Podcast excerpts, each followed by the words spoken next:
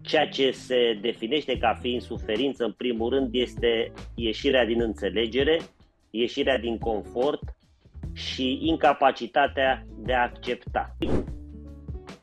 Spun Sfinții Părinți că dacă putem să încercăm să-l definim pe diavol, el este doar un gând. De asta i s-a dat fiecăruia să treacă prin timp ca să-și poată aminti de copilărie și amintindu-și de fericirea copilăriei să devină din nou inocent și în starea de inocență să-L întâlnească pe Dumnezeu. E foarte simplu.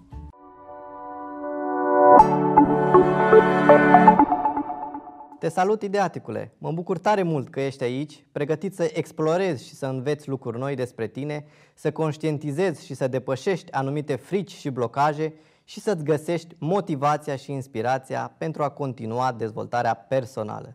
Ideaticul are tocmai acest scop, să-ți ofere un cadru de cunoaștere de sine care să te provoace să descoperi în mod independent resursele de care ai nevoie, pentru că fără îndoială dispui de această capacitate. Înainte de a-ți ocupa timpul cu sens, urmărind acest episod, aș vrea să mulțumesc prietenilor și partenerilor de la 10plus.ro, o platformă de cursuri online pentru copii și adulți cu profesori de 10 plus. Mă bucur nespus că împreună putem face bine prin educație. Așadar, îți doresc să te bucuri la maximum de acest episod și dacă găsești inspirație în ceea ce auzi, te invit să ne arăți susținerea printr-un like, subscribe sau share. Fiecare acțiune contează și ne ajută să răspândim mesajul pentru a ajuta cât mai multe persoane în călătoria lor de autocunoaștere. Îți super mulțumesc și ne reauzim curând! Oreste, îți mulțumesc că ai acceptat uh, invitația mea. Chiar, uh, chiar sunt drag. onorat să stau de vorbă cu unul din oamenii pe care îi admiram când eram mic și de la care, zic eu, încercam să învăț atât cât înțelegeam eu pe atunci conceptele despre care vorbeai tu în emisiunile tale cu minunații tăi, tăi invitați.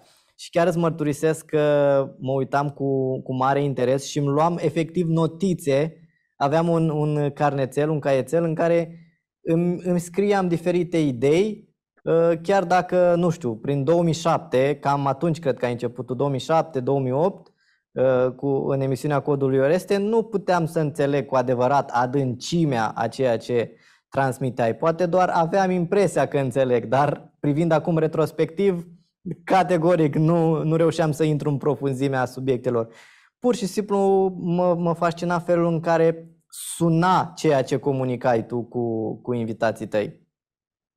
Da, îți mulțumesc și îți mărturisesc că întotdeauna e o bucurie pentru mine să mă întâlnesc cu confrații mai tineri. Mult mai, mult mai interesant e pentru mine să mă întâlnesc cu cei mai tineri decât cu cei de vârsta mea, de exemplu. Îmi dau seama că e, e un schimb diferit de energii, cred. Da, poate că sunt eu un pic uh, egoist și ușor vampir energetic, dar am senzația că am mai multe de învățat de la voi și mă împriesc mai bine schimburile de idei cu mai tânăra generație decât cu cei din leatul meu, cu care, mă rog, uh, nici în timpul uh, uh, celei mai înalte activități ale noastre n-am prea avut noi mari contacte între noi, știi? Oreste, înainte de a intra în, în subiectele propriu-zise ale acestei uh, întâlniri frumoase ale noastre, uh, vreau să-ți propun un joc, să te invit la, la un joc. Ce spui? A, a, abia aștept. să, să jucăm rolul Homo Ludens. că, Hai să vedem. Că, că prin joc se pot, se pot întâmpla multe și cred că e o metodă inedită de a începe o incursiune așa mai spirituală uh, astăzi. Mi se, pare, mi se pare și corect. Tu știi că omul se definește prin trei uh, paradigme de acțiune. Prin joc, prin ascultare și prin război. Uh, eu întotdeauna am preferat jocul, așa că aici mai nimerit. Jocul se numește Timp cu sens și fapt divers și e un joc cu provocări diferite. Unele dintre ele îți pot părea bizare sau pot părea bizare așa la prima vedere, pot fi privite însă ca fapt divers, asta e frumusețea, și au rolul de a genera răspunsuri cu sens care să le ocupe ascultătorilor și privitorilor noștri timpul cu folos. Că până la urmă aceasta este, aceasta este resursa cea mai importantă de care beneficiem, timpul și prin urmare trebuie să fie cât mai uh, informațiile pe care noi le, le transmitem trebuie să fie cât mai utile celor care le ascultă. Sunt, Așa să fie. Sunt și două, două reguli mici sau mari și late, depinde cum vrei să, cum vrei să privești.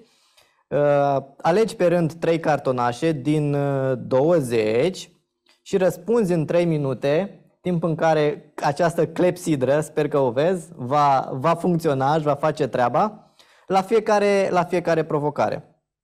Ai dreptul să, răf- să refuzi una din, uh, din provocări, dar doar o singură dată și să alegi alta în schimb. Ce zici? Okay. Ești, ești pregătit? Sunt, sunt de acord. Acum te rog să alegi un număr de la 1 la 20. 7. 7. Ok. Adevăr și provocare. Ce este invizibil, dar ai vrea ca oamenii să poată vedea? Uh, eu cred că tot ceea ce este invizibil este menit să rămână invizibil și tocmai de aceea dacă este definit ca fiind invizibil, n-aș vrea să devină vizibil. Așadar, nu există ceva invizibil pe care aș dori să-l vadă cineva. Uh-huh. Următorul număr pe care îl alegi? 10. 10.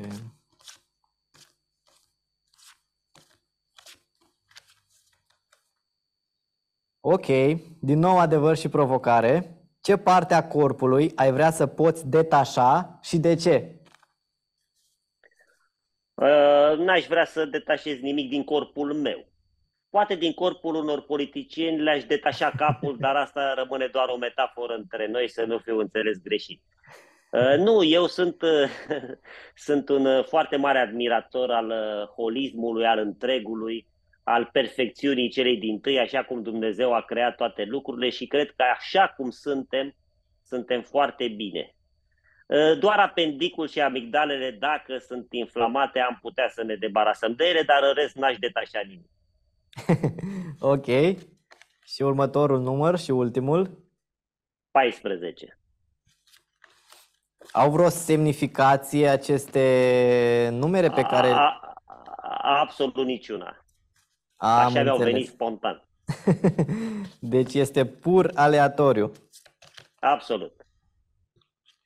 Ok, adevăr și provocare. Numește cele mai importante lecții pe care le-ai învățat de la viață.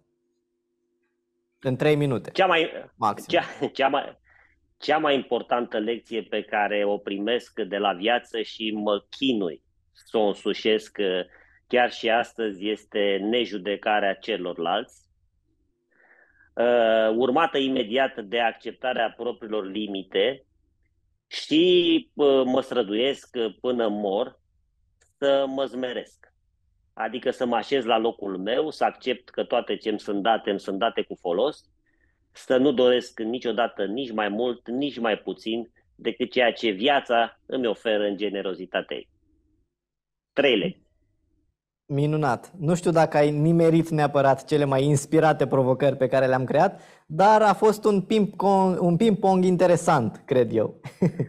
Uh, jucăm și în invizibil, ca să spun așa, și întotdeauna dacă avem noi doi câte o perspectivă vizibilă, mai este una pe care nu o vedem, dar care se situează la mijlocul întâlnirii dintre noi. Și atunci jucăm în trei, nu în doi.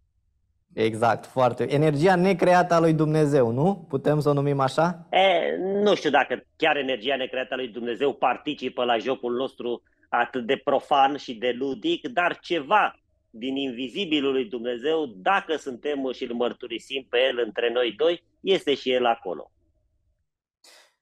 Perfect. Acum îți propun să facem ușor trecerea de la profan, poate către, către sacru, să-L convocăm puțin pe Dumnezeu, de ce nu, aici alături de noi, în spațiul acesta pe care l-ai, l-ai denumit tu și să vorbim uh, despre sensul vieții și despre suflet. Poate, într-adevăr, e un subiect foarte amplu și foarte dezbătut, dar îmi propun să, să vorbim din perspectiva experiențelor tale de viață și amintind pe aici, pe acolo și despre cartea lui Victor Frankl, În căutarea sensului vieții, pe care o recomandăm cu căldură și celor care ne urmăresc. Și vreau să încep clasic discuția noastră și să te întreb așa. Oreste, de cine ești, de unde vii și încotro te îndrepți? Ai, acum uh, m-aș trufi să-ți pot răspunde cu certitudine, uh, pentru că încă mai am timp până mor să mă cristalizez și să-mi perfecționez uh, răspunsurile la aceste trei întrebări fundamentale. Vrei să vorbim despre suflet? E foarte bine pentru că pe noi ne ajută limba română, mai ales limba română veche. Suflet vine de la suflare, suflare vine de la răsuflare, noi când ne naștem primim prima suflare când doctorul ne dă palma peste fund și odată cu ea intrăm în lumea asta materială și când murim ne dăm și ultima suflare ca o dovadă că nici măcar ea, această respirație, nu ne aparține nouă, ci vine de la Tatăl nostru. Uh, eu sunt un păcătos uh, care a trecut uh, și prin fundurile Uh, adânci ale abisului uh, sufletesc, care a atins uh, cu grația lui Dumnezeu și vârfurile invizibile de munte ale splendorii dumnezeiești, sunt un păcătos căruia i s-a făcut dor de ceva vreme de sens. Și sensul meu nu poate fi altul decât a reîntâlnirii ființei mele profunde față către față cu adevărul. Iar pentru mine, fiind creștin, calea, adevărul și viața sunt deopotrivă o persoană prin Isus și o ființă prin Tatăl nostru, care deopotrivă cu Fiul este, așa cum spune Hristos. Și atunci, în căutarea sensului pierdut, ne aflăm cu toții. Eu cred că dacă înțelegem bine ce spune Părintele Arsenie Boca, că avem un suflet atât de mare încât doar Dumnezeu îl poate umple, până vom, uh, ne vom da și ultima suflare, mă rog uh, să fim umpluți cu toții de această bucurie de a fi.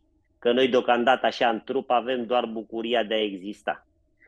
Dar noi suntem uh, o existență într-o ființialitate. Există materia, după ce moare ea nu mai există, dar spiritul nu are nici spațiu, nici timp, deci există încă de la început și până la sfârșit. Și asta face ca creația asta omenească să fie atât de splendidă.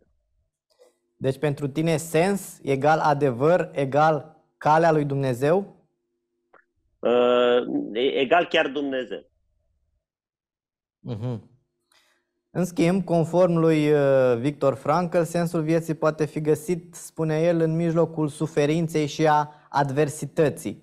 Cum crezi că putem aplica acest principiu în propriile noastre experiențe de viață și cum te-ai confruntat tu cu ideea de a găsi sens în mijlocul provocărilor personale pe care le-ai avut de-a lungul timpului? Frankel spune corect că poate fi găsit, nu este obligatoriu să fie găsit acolo, el poate fi găsit oriunde, chiar și în cea mai profundă bucurie. Dar uh, aici gândirea lui Frankel este ortodoxă, pentru că noi știm că ceea ce se definește ca fiind suferință, în primul rând, este ieșirea din înțelegere, ieșirea din confort și incapacitatea de a accepta.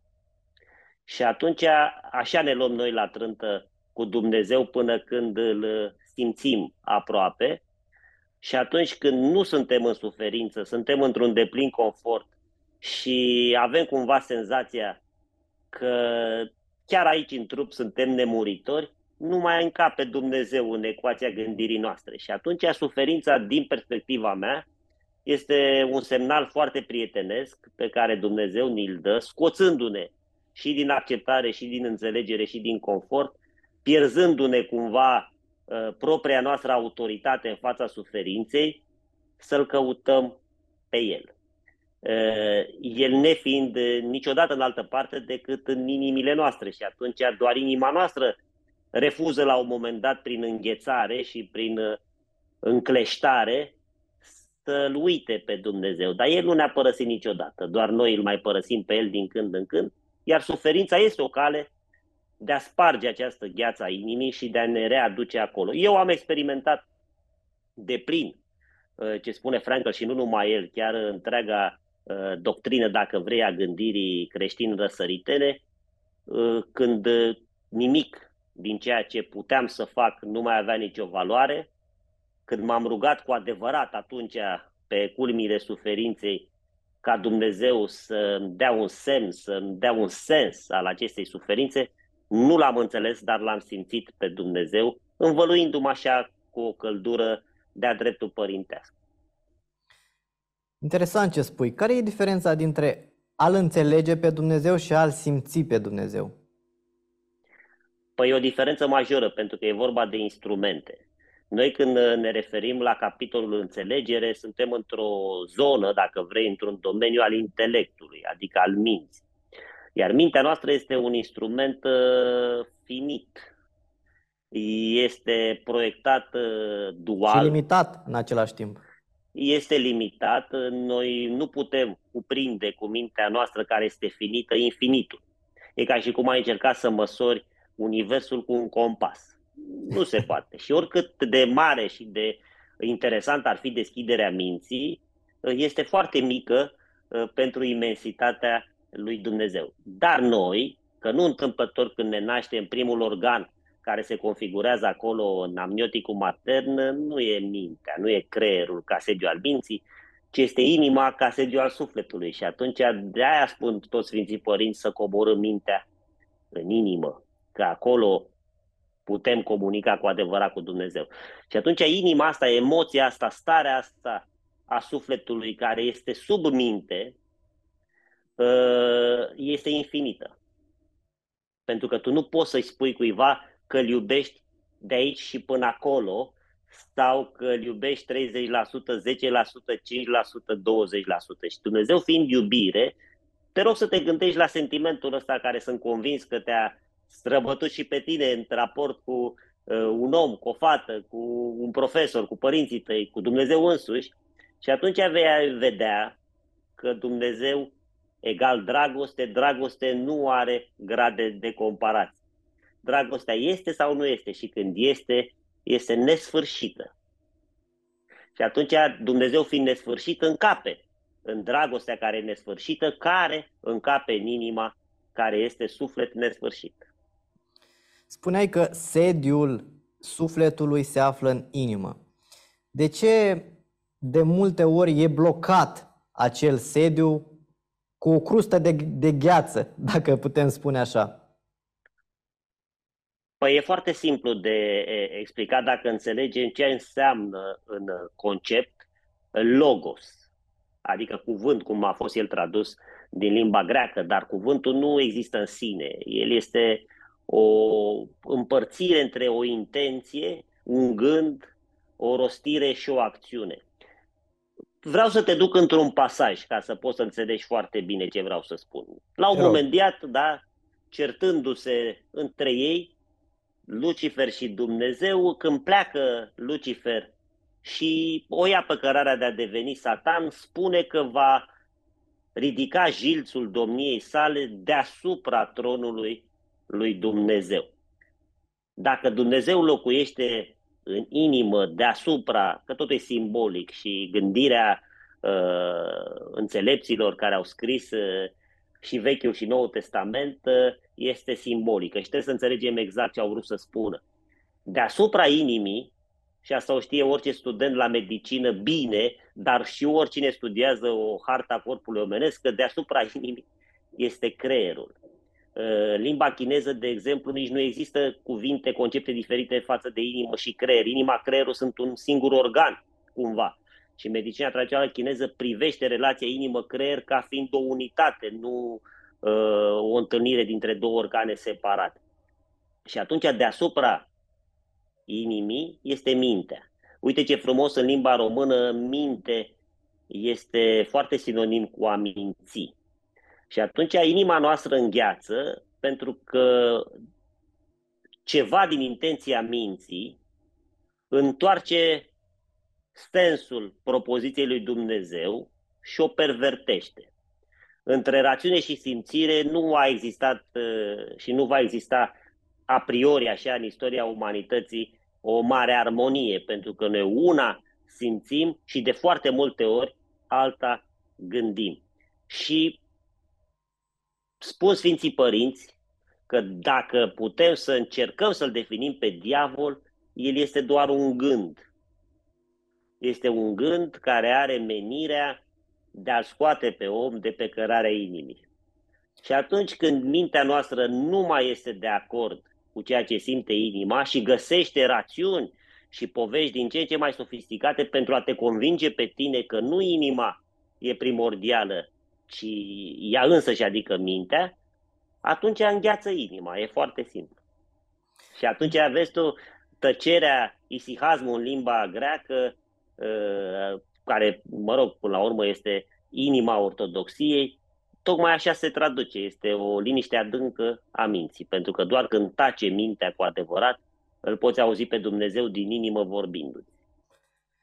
Minunat, dar oare nu ar trebui să fie o armonie între inimă și minte? De, de ce mintea e cea care strică planurile? E cumva o, o ispită aici? Dumnezeu a, ne-a dat mintea ca o ispită sau de, de ce nu, nu funcționează e, unitar cele două? E foarte simplu. Gândește-te la Iov. Când uh, diavolul și Dumnezeu fac așa un pariu asupra lui Iov, diavolul îi spune lui Dumnezeu, lasă-mă să mă ating de tot ce are Iov, ca să-ți demonstrez că luându-i pe toate, el nu numai că nu te va mai bine cuvânta, ci chiar te va blestema. Și atunci Dumnezeu îi spune, bine, iai tot ce ți aparține, însă nu ce nu e al tău. Ce înțelegem noi din asta cu însă nu ce nu e al tău, este că diavolul nu poate pătrunde direct în inimă, nu poate pătrunde direct în suflet, pentru că sufletul este de la Dumnezeu.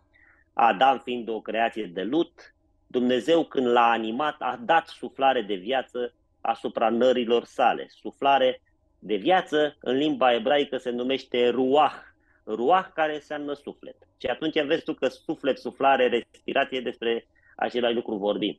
Și atunci când suntem într-un proces al ispitirii, că asta face parte din istoria neamului nostru, e simplu să înțelegem și de ce face parte din istoria neamului nostru, pentru că hai să ne gândim ca într-o familie.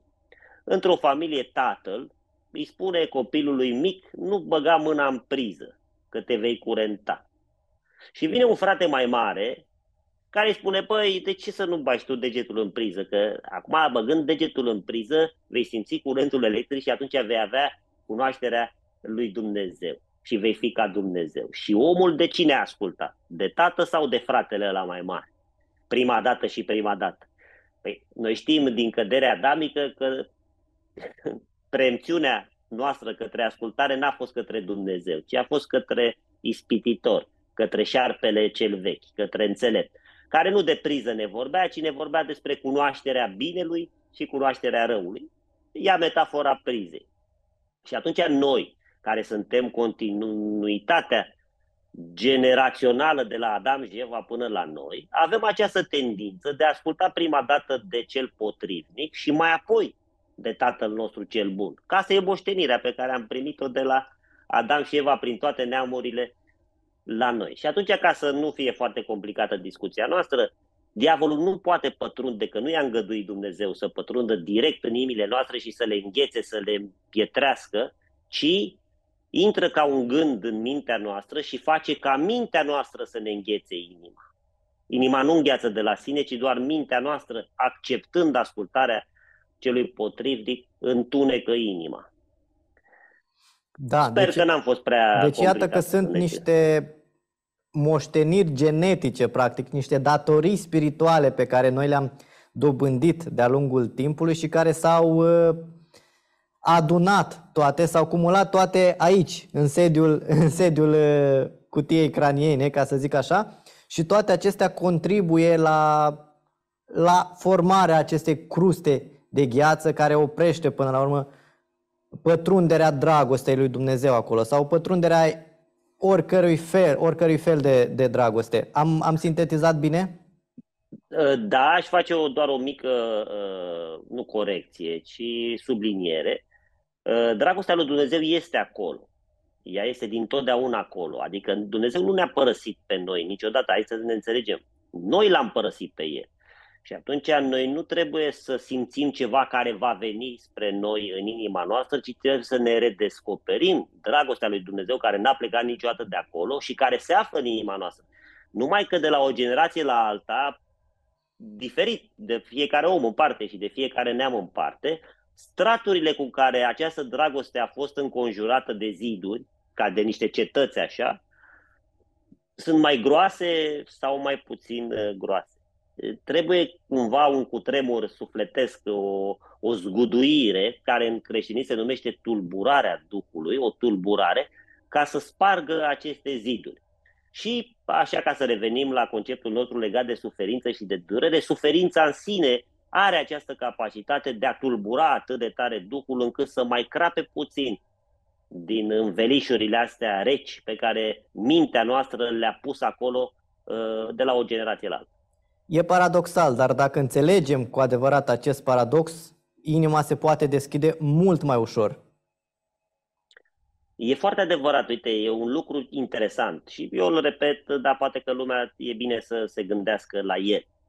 Păi, de ce credem noi că îndemnul Mântuitorului nostru este lăsați copiii să vină la mine? De ce de fiecare dată spune, fiți precum aceștia și arată către copiii nevinovați ca să-L puteți uh, cunoaște cu adevărat pe Dumnezeu. Apostolii, mari duhovnici, mari sfinți, mari sfinți părinți, toți au vorbit despre virtutea copilăriei. Și atunci noi trebuie să înțelegem că atunci când suntem copii, există ceva care ne definește pe toți fiind copii. Neștiința. Noi nu cunoaștem nimic când suntem copii. Noi doar credem tot ceea ce înțelegem sau nu înțelegem. Da? Pentru că instrumentul minții noastre, până la vârsta de șapte ani, să spunem așa, nu este formatat și atunci noi nu cunoaștem nimic. Noi, ca să cunoaștem, trebuie să trecem nu doar prin teorie, ci și prin practică. Și atunci cunoașterea are o dimensiune teoretică și o dimensiune practică care ne urmărește până când murim, dar de la o anumită vârstă. Între anumite zone culturale, un om matur este considerat la care a împlinit 21 de ani. În altele care a împlinit 18 ani. Nu are nicio importanță. Dar între 18 și 21 de ani ieșim noi din ceea ce se numește semi-autonomie și intrăm de-a dreptul în responsabilitatea vieții noastre. Că de-aia și justiția omenească, dacă ești minor, te pedepsește într-un fel, dacă ești major, te pedepsește în alt fel. E, copiii, spre deosebire de adulți, ei nu cunosc, adică nu au știința binelui și a răului. Adultul o are. Și atunci, dacă noi vrem cu adevărat să îl simțim plenar pe Dumnezeu, trebuie să ieșim cumva din această cunoaștere. Și noi nu putem să ieșim din ea pentru că vom intra în ea, dar putem să ne reamintim cum eram atunci când eram copii. Că de-aia suntem și părinți, ca să ne amintim cum eram și când eram copii, de-aia devenim și bunici, ca să ne mai amintim odată cât de minunat și cât de rai era în sufletul nostru când eram copii. Și atunci, dacă noi reușim să nu ne pierdem ingenuitatea copilăriei, știi că se spune că omul moare de mai multe ori, moare nu doar când își pierde trupul fizic, mai moare și când își pierde inocența, mai moare când își pierde candoarea asta a copilăriei mai moare și când nu își mai amintește nimeni de el vreodată. Și atunci pierderea inocenței e moarte. Singurii care sunt inocenți, fără să facă nimic pentru asta, sunt copiii. Și atunci e o reîntoarcere la inocență prin amintirea că nu trebuie să fii o mare filozof sau să ai acces în limba ebraică sau în limba latină veche la toate cărțile sfinte, că nu toată lumea are accesul ăsta și oricum cei care l-au nu, nu înseamnă în sine că au 100 de metri în față la mântuire. Deloc. De asta i s-a dat fiecăruia să treacă prin timp ca să-și poată aminti de copilărie și amintindu-și de fericirea copilăriei să devină din nou inocenți. Și în starea de inocență să-L întâlnească pe Dumnezeu. E foarte simplu. Dar oare putem să ne antrenăm să gândim cu inima? Nu. Apropo păi de urarea pe care o făceai tu la sfârșitul uh, emisiunii, gândul inimii. Da, dar nu trebuie să gândești cu inima. Cu inima trebuie să simți. Ni s-a dat alt instrument să gândim, se numește minte. Cu inima trebuie să simțim. Nu trebuie să gândim, pentru că gândirea în sine e dialectică. În gândire există bine, rău, noapte, zi, bărbat, femeie, văzut, nevăzut. Gândirea însăși este duală. Iar Dumnezeu nu este dual. Dumnezeu este unitar. Și atunci noi când ne rugăm și punem mâinile în dreptul inimii așa, ce facem de fapt? Unim contrariile între ele într-o singură energie. Și asta e în toate culturile lumii. De ce credem noi că stăm că e budist, că nu e budist, că e creștin, că nu e creștin? Când se roagă oamenii, unii țin mâna, mâinile astea, cele două, le țin în dreptul inimii. De ce? Ca să unească contrariile minții, emisfera dreaptă cu emisfera stângă. Uite-te că și creierul nostru, care este sediul material al minții, e dual. Are o emisferă stângă rațională, foarte bine organizată și are o emisferă dreaptă, abstractă, filozofică, poetică, adică e și o, o furnică și un greiere mintea noastră. Calea de mijloc în budism este de fapt calea de mijloc între emisfera dreaptă și emisfera stângă, adică unitatea contrarilor, ieșirea din dualitate. Că asta înseamnă spiritualitate cu adevărat, nu forme, ci pur și simplu acceptarea unității lui Dumnezeu. Oreste, în, în cartea sa, Victor Frankl sublinează importanța atitudinii pe care o adoptăm în fața provocărilor inerente ale vieții. Cum crezi tu că atitudinea noastră poate influența descoperirea sensului vieții? Atitudine s-ar putea traduce foarte bine, mersi, drept karmă, pentru că asta este puterea fiecăruia dintre noi de a hotărâ dacă e da sau dacă e nu. Și atunci acceptarea sau neacceptarea ține de atitudine. Și Frankel are dreptate pentru că noi în fața oricărei provocări, fie frumoasă, fie mai puțin uh, spectaculoasă în sensul bun, noi putem accepta că ni s-a dat o situație și ce facem noi în această situație, sau putem să nu acceptăm. Și credința este o chestiune de atitudine. Putem să credem că sau să credem că nu e așa. Și atunci ceea ce ne definește pe noi ca fiind o ființă autonomă, cu putere de plină de a decide, este egal cu atitudine. Și de aici putem porni orice demers de analiză, dacă vrei. Mm-hmm. Deci e vorba despre a alege ce facem și ce nu facem. Păi, hai să o luăm așa. Tu nu poți controla un moment în care ești parte. Pentru că noi nu suntem regizorii absoluției vieții noastre și atunci noi ne trezim așa ca niște actori între, în, în niște ipostaze pe care unele uh, le presimțeam cumva și eram obișnuiți cu ele, iar altele foarte bruște. Ai ieșit de pe stradă, ești un băiat simpatic și te înconjoară niște băieți mai puțin simpatici și ți-au luat ceasul de la mână. Nu cred că ți-ai uh, premeditat tu această experiență, ci pur și simplu ai fost pus într-o situație asemenea unui personaj care se trezește la latitudinea autorului și dacă autorul a scris că așa se întâmplă, ce face personajul în această poveste spre deosebire de personajul uh, literar. Noi suntem niște personaje cu putere, e adevărat, restrânsă, dar cu putere de a decide. Îi dau ceasul unuia dintre ei și cu o vorbă bună scap și de bătaie sau pur și simplu încerc să-mi apăr ceasul și să mă iau la trântă cu ei, ei fiind trei, acum care pe care. Și acum, dacă trecem de la exemplul ăsta, poate nu tocmai fericit pe care ți l-am dat, putem să înțelegem că în fața oricărei situații care nu este uh, apanajul propriei noastre producții, nu? Noi putem să decidem cum ne comportăm acolo. Uite-te la Brâncoveanu Constantin, a fost pus în situația de a-și vedea familia decapitată sau de a uh, renunța la anumite principii ale lui și de a le accepta pe altora care îi fusese reimpuse. Și în această situație dată pe care Brâncoveanu Constantin nu a putut-o controla, el a decis ceva. Iisus Hristos spune pe muntele măslinilor și ia paharul acesta de la mine, Doamne, dar nu după voia mea, ci după voia ta. Deși Iisus Hristos ar fi putut să fugă de pe muntele măslinilor și atunci nu l-ar mai fi primit, prins atunci centurionii romani. În Miorița, că ne e dragă nouă, nu, ciobanul ortoman și moldovean, nu că suntem aici în zona Iașiului, domne știa de la oaia năzdrăvană că ei la doi confrați au pus gândrău. Și el n-a hotărât să fugă, ci a hotărât să-și scrie testamentul atât de frumos către măicuța dragă, cu soarele și luna, care i-au ținut cu luna, știi?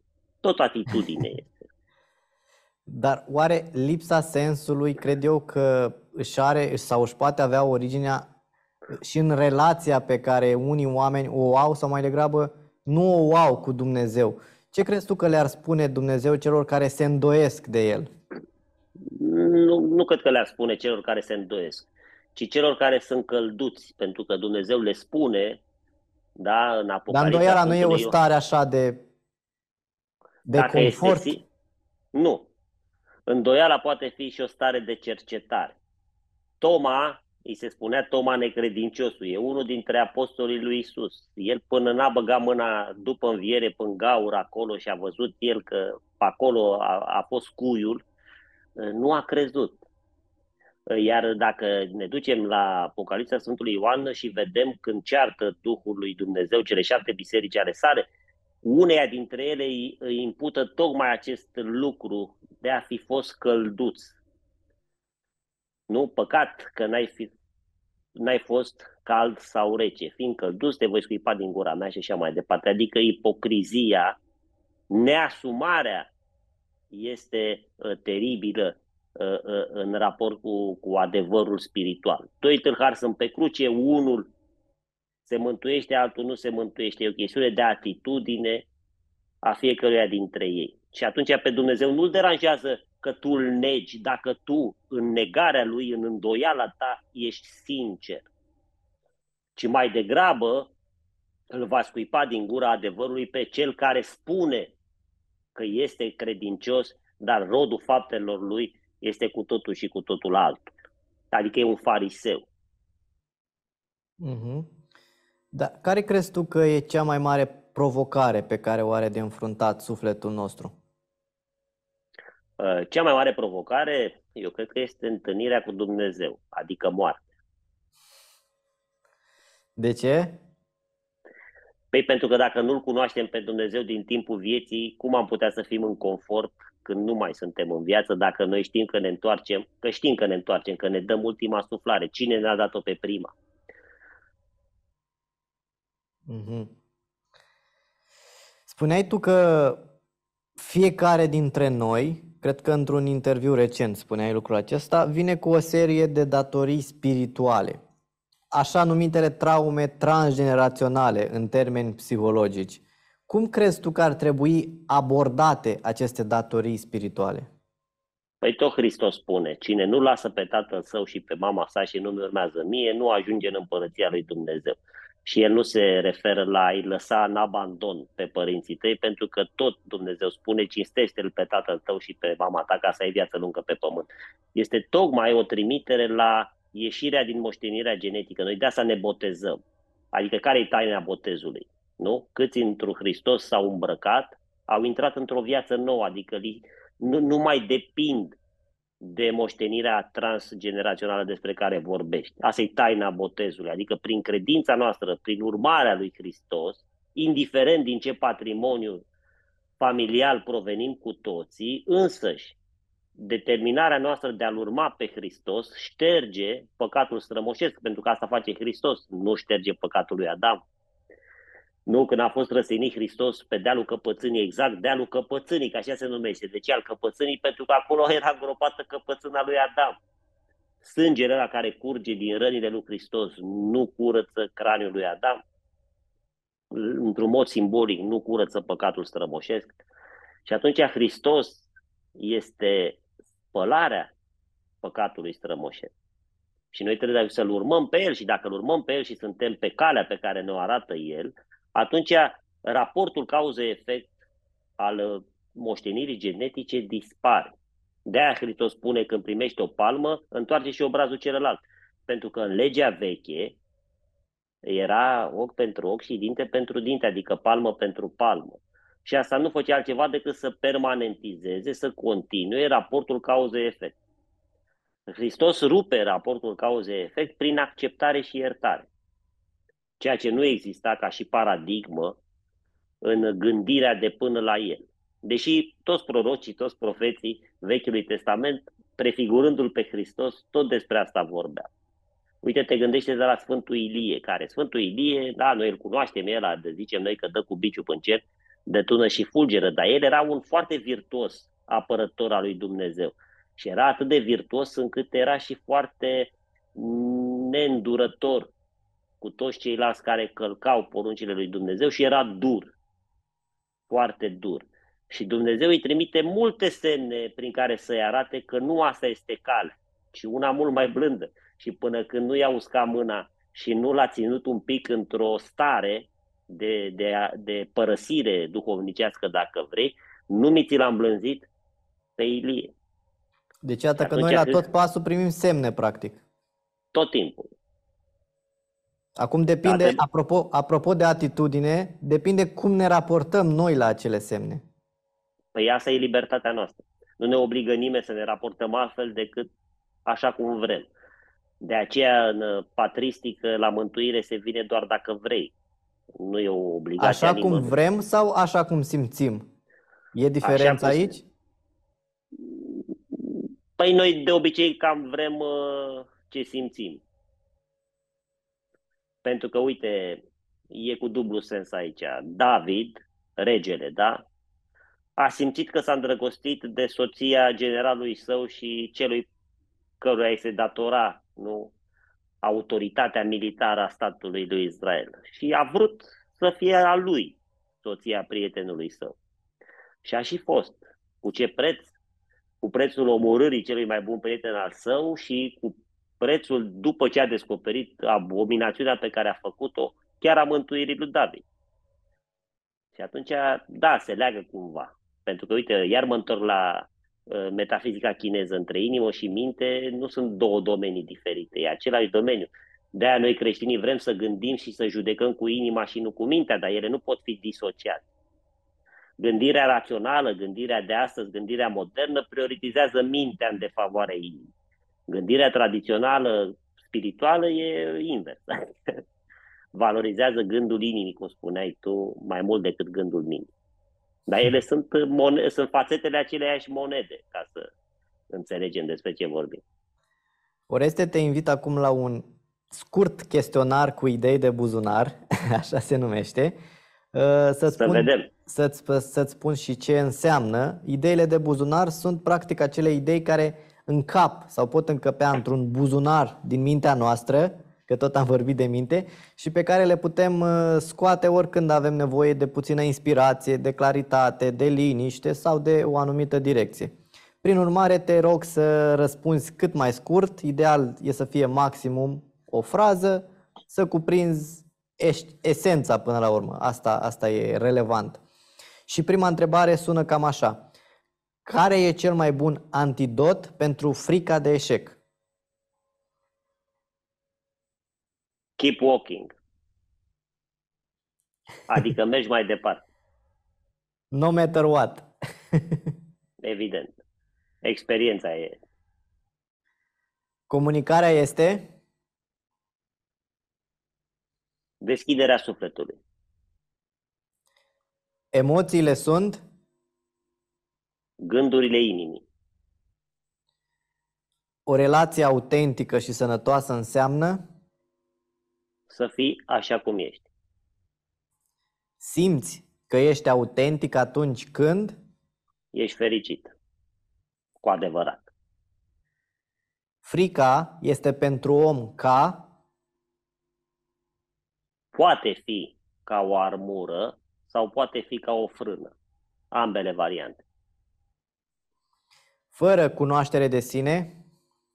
Nu poți cunoaște nimic. Primul gând cu care ar fi bine să ne începem dimineața? Pace ție.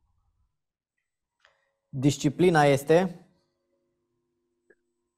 Antrenamentul deopotrivă al minții, a sufletului și al trupului. Viitorul arată ca? Prezentul. Sensul vieții este? Să te întâlnești cu Dumnezeu. Două unelte care ne-ar putea ajuta să câștigăm lupta aceasta cu noi înșine sunt? Nu e unul singur. Iubire. Hai, două, vrei două. Iubirea și iertarea, că vorbim de același lucru. Exact. Apropo de monede, sunt una și aceeași. Dacă ar fi să păstrezi pentru totdeauna o singură idee în buzunar, care ar fi? Niciuna. Sunt convins că vor veni altele până mor și mai interesante. da, deci refuz să te atașezi cu alte cuvinte. Cred că da. Minunat. Oreste, mai am o singură întrebare pe care o adresez tuturor invitaților mei, e o întrebare comună și e un exercițiu de imaginație care sună cam așa. Imaginează-ți că ai 100 de ani și pe patul de moarte mai ai doar un singur minut de trăit. Stră, stră, stră, nepotul tău te întreabă. Înainte să mori, spunem ce ar fi bine să fac cu viața mea? Ce vrei tu? Deci iubește, da. și, iubește și fă Asta. ce vrei? Nici măcar. Ce vrea el? Pentru că viața îi va da de înțeles că dacă a vrut bine, va fi fericit, dacă a vrut rău, va fi nefericit. Și atunci va, își va ciopli el propria lui viață așa cum dorește. Și dacă nu e prost și fiind stră, stră, stră, stră, stră, nepotul meu, sper să nu fie chiar atât de prost, uh, va ști el ce are de făcut. Minunat. Oreste, îți mulțumesc tare mult pentru acest dialog. Să rămână și eu îți mulțumesc. A fost, o, a fost o încântare și o plăcere pentru mine să discut cu unul din oamenii pe care îi admiram și urmăream încă din copilărie. Evident, îi admir și mulțumesc. urmăresc și acum. Și sper să, așa cum am spus, să ne întâlnim și în studio cu proxima ocazie atunci când voi, voi veni în București. Plăcerea va fi de partea mea. Îți mulțumesc tare mult și îți urez mult succes în acest demers al tău de a inspira cât mai mulți oameni. Mulțumesc!